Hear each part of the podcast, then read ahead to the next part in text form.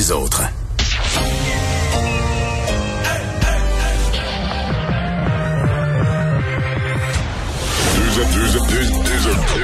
Deux animateurs cohérents, deux visions différentes.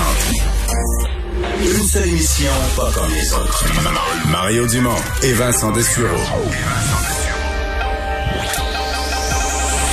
Cube, Cube Radio. Et bienvenue tout le monde. Bienvenue à cette émission, bienvenue à Cube Radio. On va être ensemble pour les deux prochaines heures. Pas mal de choses dans l'actualité. En fait, pas mal de choses pour euh, la mi-août.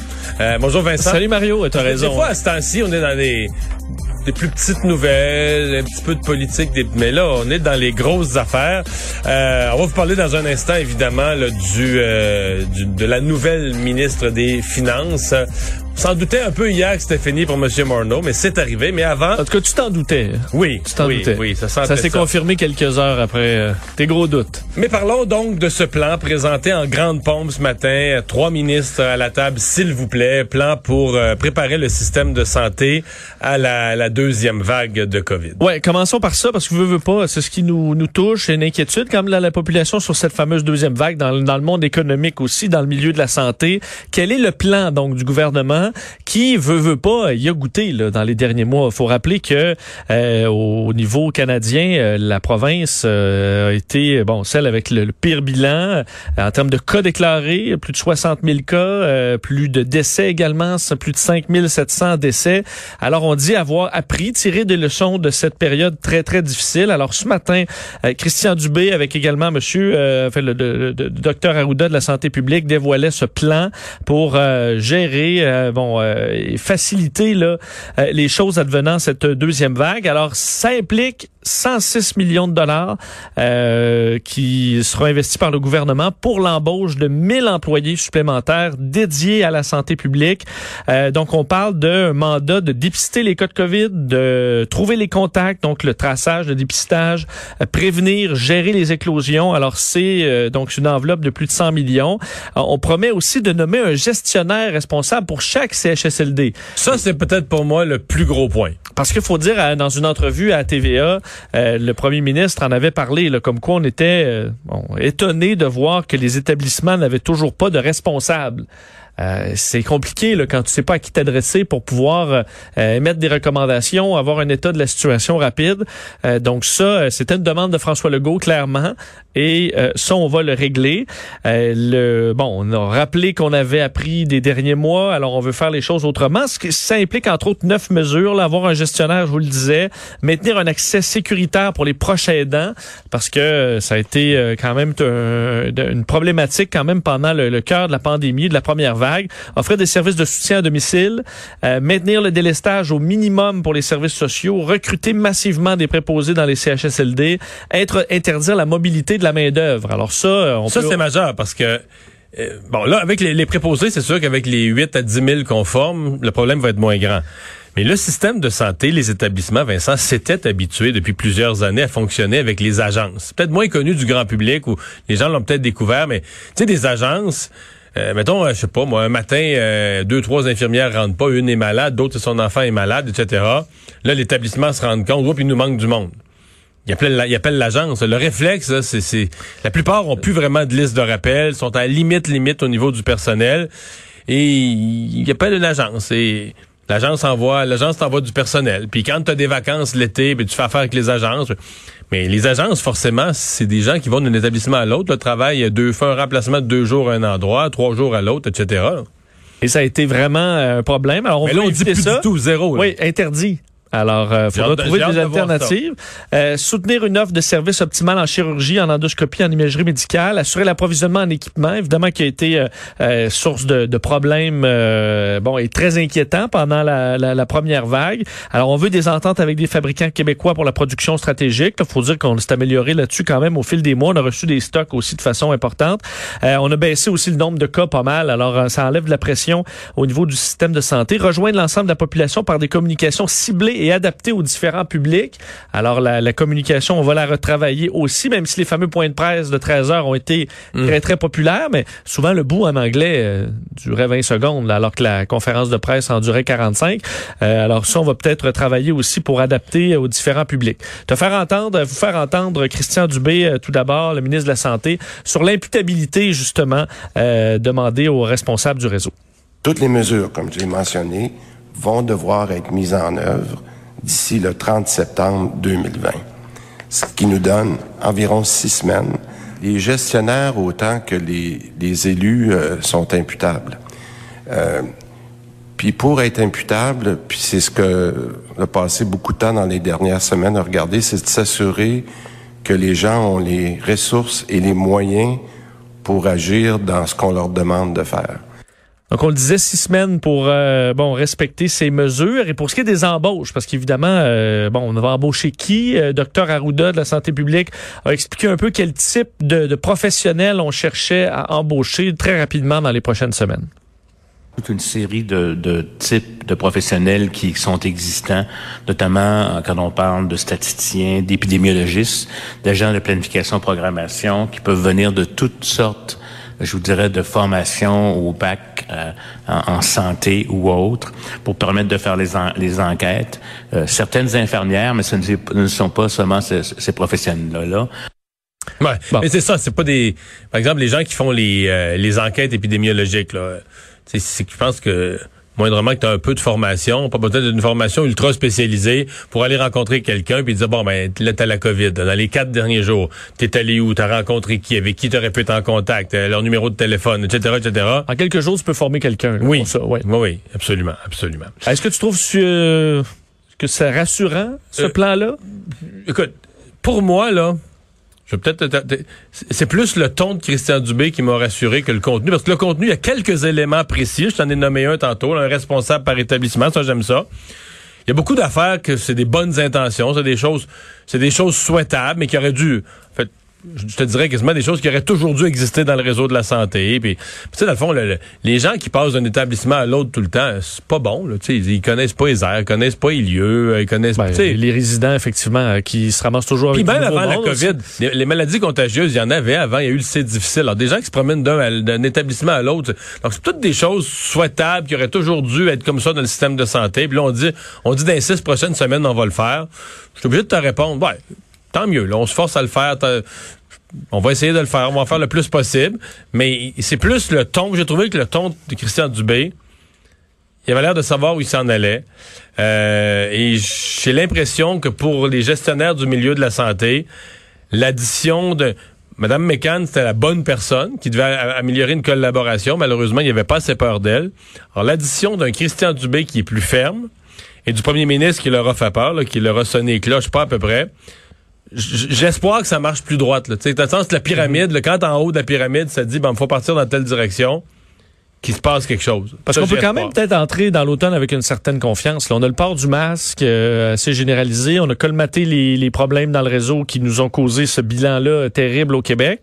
Euh, il y a peut-être des raisons que, que, ça se passe plutôt bien là, dans les prochains mois. On va le souhaiter. Bon, euh, donc euh, hier en soirée, Bill Morneau qui avait convoqué la presse après une rencontre avec M. Trudeau pour annoncer son retrait, là, et carrément son retrait complet de la, de la vie politique canadienne. Euh, et ça peut être long dès ce matin, on convoquait au bureau de la gouverneure générale. Euh, qui est obligée de travailler aujourd'hui. Ben oui, on l'a vu. On l'a pas pour rien aujourd'hui, mon cher. non, elle avait l'air de bonne humeur. Bon, tu vois. Bon, euh, j'ai contente de voir les journalistes, les caméras. Je, je le sais pas, mais euh, elle était, elle était masquée. Il faut dire comme tout le monde. Euh, alors on ne pouvait pas en juger son, son sourire, là, mais elle était, elle était présente pour cette là, par contre, il y avait ses gardes du corps à elle, plus les gardes du corps du premier ministre, plus, plus. Elle peut pas se sauver. Ouais. Mais elle devait être maussade, elle aime pas ça les avoir dans son champ de vision. ben, en tout cas, pour les quelques minutes où ça, ça a duré, elle, a bien fait ça. Elle a bien fait ça. Elle a bien fait On ça. On a pour notre argent. Elle écoute, elle était courtoise. Voilà. Je pense que ça a bien été. Euh, pour la sermentation de Christian Freeland, qui devient ministre des Finances. Dominique Leblanc, qui lui succède à titre de ministre euh, des Affaires intergouvernementales. Euh, ça, dans le fond, c'est un bon d'une pierre deux coups, parce que Dominique Leblanc n'était pas ministre. Je pense qu'il siégeait au Conseil des ministres, mais sans ministère, sans portefeuille, parce que il avait eu le cancer et donc euh, à l'élection, euh, au retour de l'élection, il était, euh, il encore très affaibli. On l'avait vu à la sermentation, il s'était présenté, avait été chaudement applaudi, tout ça, mais tu voyais que c'était un homme affaibli, donc on n'avait pas voulu lui confier là, des lourdes responsabilités. Il était président du conseil privé. C'est ça, c'est plus symbolique. Ça. Alors que là, euh, on sent qu'il a repris, en tout cas, les images qu'on voit, il semble avoir Oui, repris, son poids, repris la forme, euh, les cheveux, tout, tout a l'air avoir euh, repris son cours dans sa vie, euh, dans sa santé.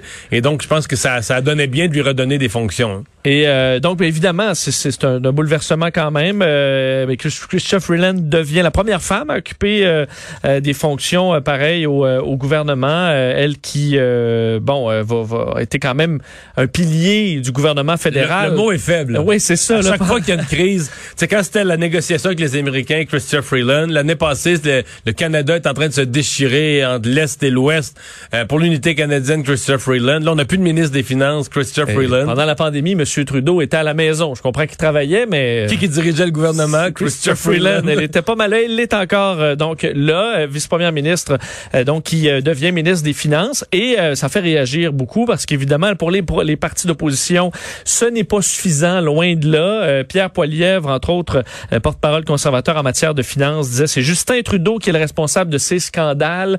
Alors ça ne suffit pas ce changement. Je vous fais entendre d'ailleurs Pierre Poili- Poilièvre sur ces changements.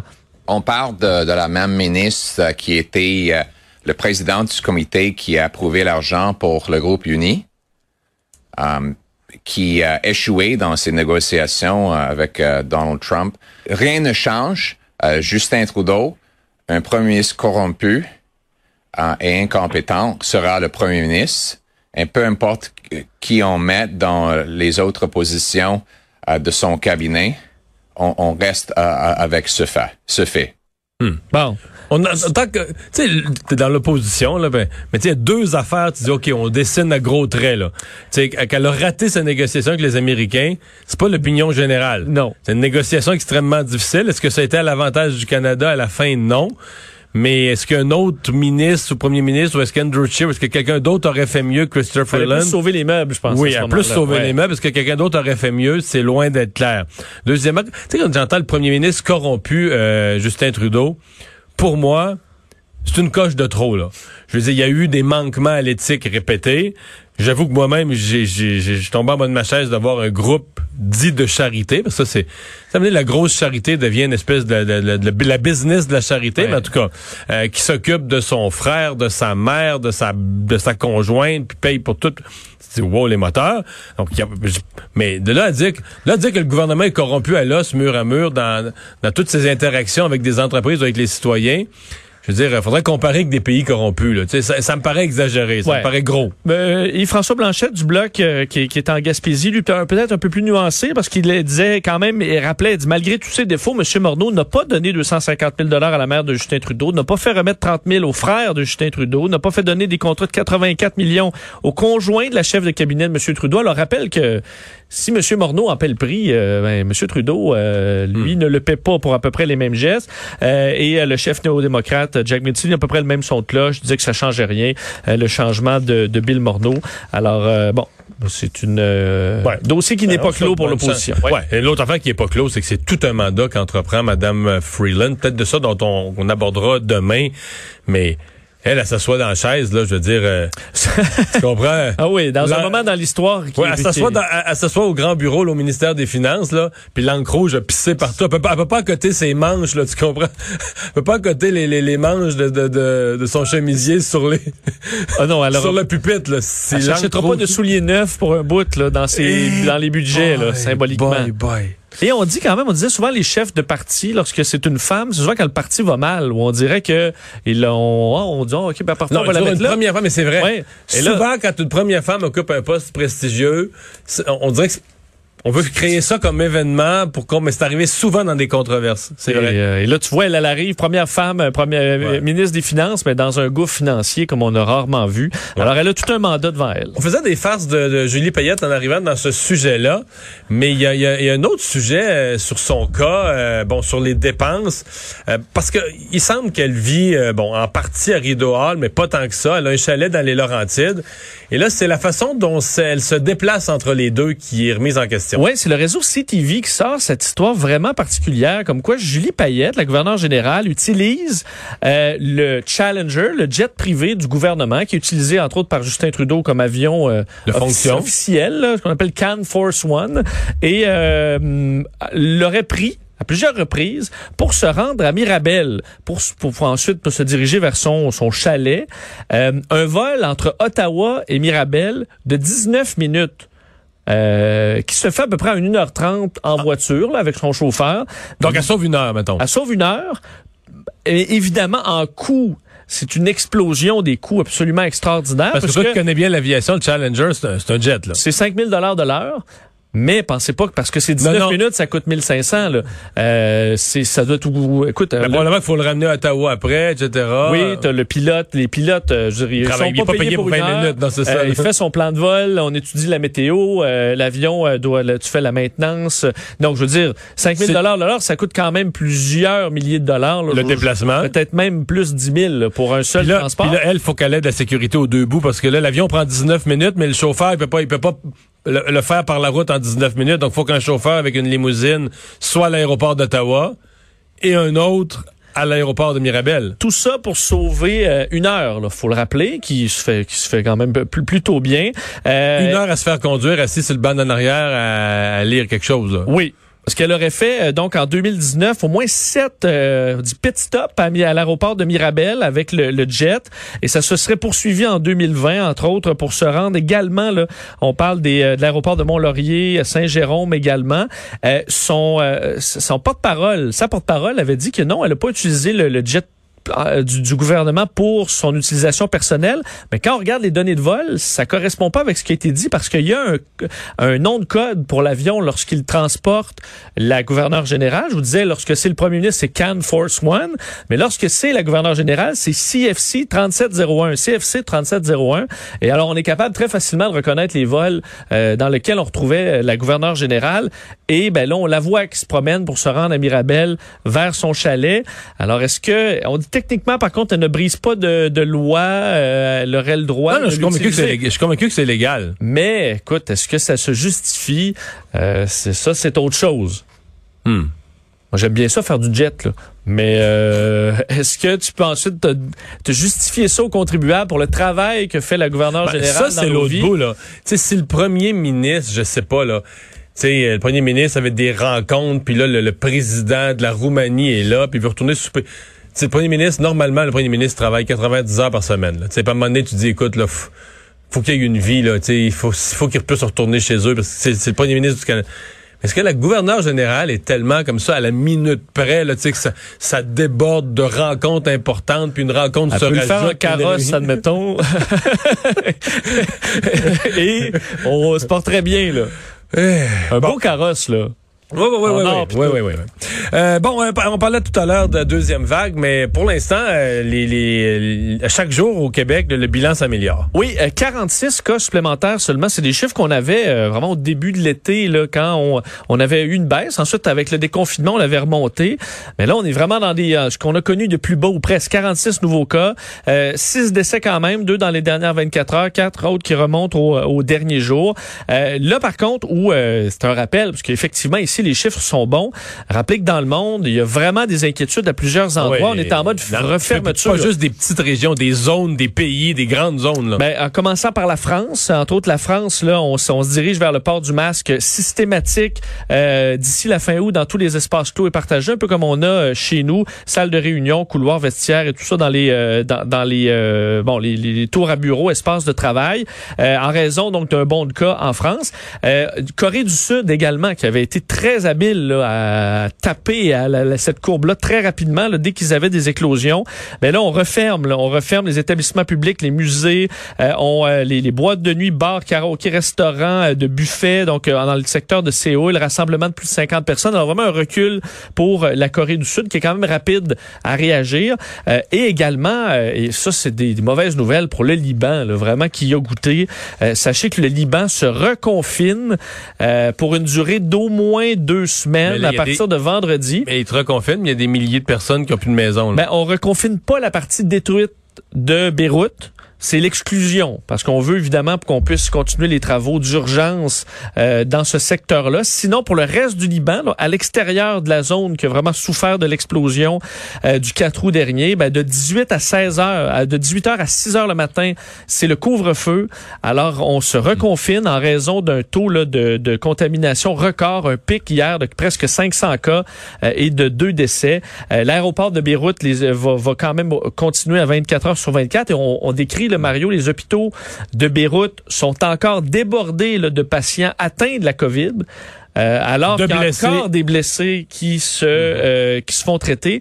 Alors carrément, le ministre de la Santé là, disait que le pays était au bord du gouffre aujourd'hui. Mm. Alors euh, vraiment des nouvelles très tristes qui proviennent du Liban. Mais pour revenir chez nous, il y a des gens.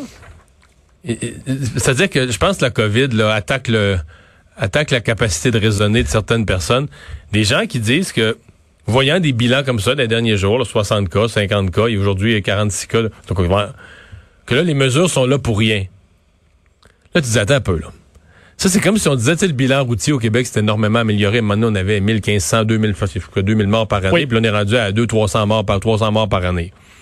Puis on disait, mais là, on fait ça pour rien, la ceinture, toutes les mesures sur l'alcool au volant. On peut mettre ça à 150 km h maintenant sur les autoroutes. Mais c'est parce qu'on a mis la ceinture de sécurité, qu'on surveille plus l'alcool au volant, qu'on était plus restrictif sur les jeunes. C'est toutes ces mesures-là qui ont amélioré le bilan. C'est pas, c'est pas, on n'a plus besoin de ces mesures-là parce que le bilan est rendu bon. Et là, tu dis, OK, mais le masque, la distanciation, tout ce qu'on fait attention, toutes les mesures qu'on a mis en place dans les entreprises, c'est pas, on va lâcher tout ça parce que là, le bilan est moins pire. C'est non, non. C'est grâce à toutes ces mesures-là, parce que le monde fait attention. Mais si personne n'a fait attention à rien, parce qu'on dirait que les gens oublient que c'est contagieux. Mais si personne ne fait attention à rien, ben à partir de, à partir même des 46 cas d'aujourd'hui, là, si ces 46 cas se promènent à tort et à travers. Ben, un des bons exemples, c'est Costco à Québec. Là. Costco, il y a eu, je veux dire, 8 cas, une éclosion. Tu fais, OK, ben là, il est passé 100 000 personnes dans les dernières deux semaines. Combien de cas? Zéro. Fait 2700 tests. Pourquoi? Parce que quand tu vas au Costco, ben, tu, tu, les gens portent le masque, désinfectent les, les paniers, désinfectent mais les si personne faisait rien, personne désinfecterait. Ben, on aurait une éclosion à Québec. Ben oui, c'est sûr. Comme il y en a eu, c'est évident. En tout cas. Mais je, je comprends pas les, la, dire qu'il y a des personnes qui la capacité de raisonner dans l'effervescence des nouvelles liées à la COVID, la capacité de raisonner a été abîmée. Et plusieurs disaient, ben, faut apprendre à vivre avec le virus. c'est ça exactement ça qu'on fait. Euh, puis on se souvient, en début de pandémie, il y avait un expert qui nous avait dit, bon, on va sûrement vivre le yo-yo, l'ouverture de l'économie, fermeture, ouverture. Mais là, on a trouvé des façons de, de laisser l'économie ouverte. Ah ça. Et de vivre en changeant un peu notre, notre façon de faire. Alors, euh, pour l'instant, ça fonctionne. On le voit sur les chiffres. Merci, merci.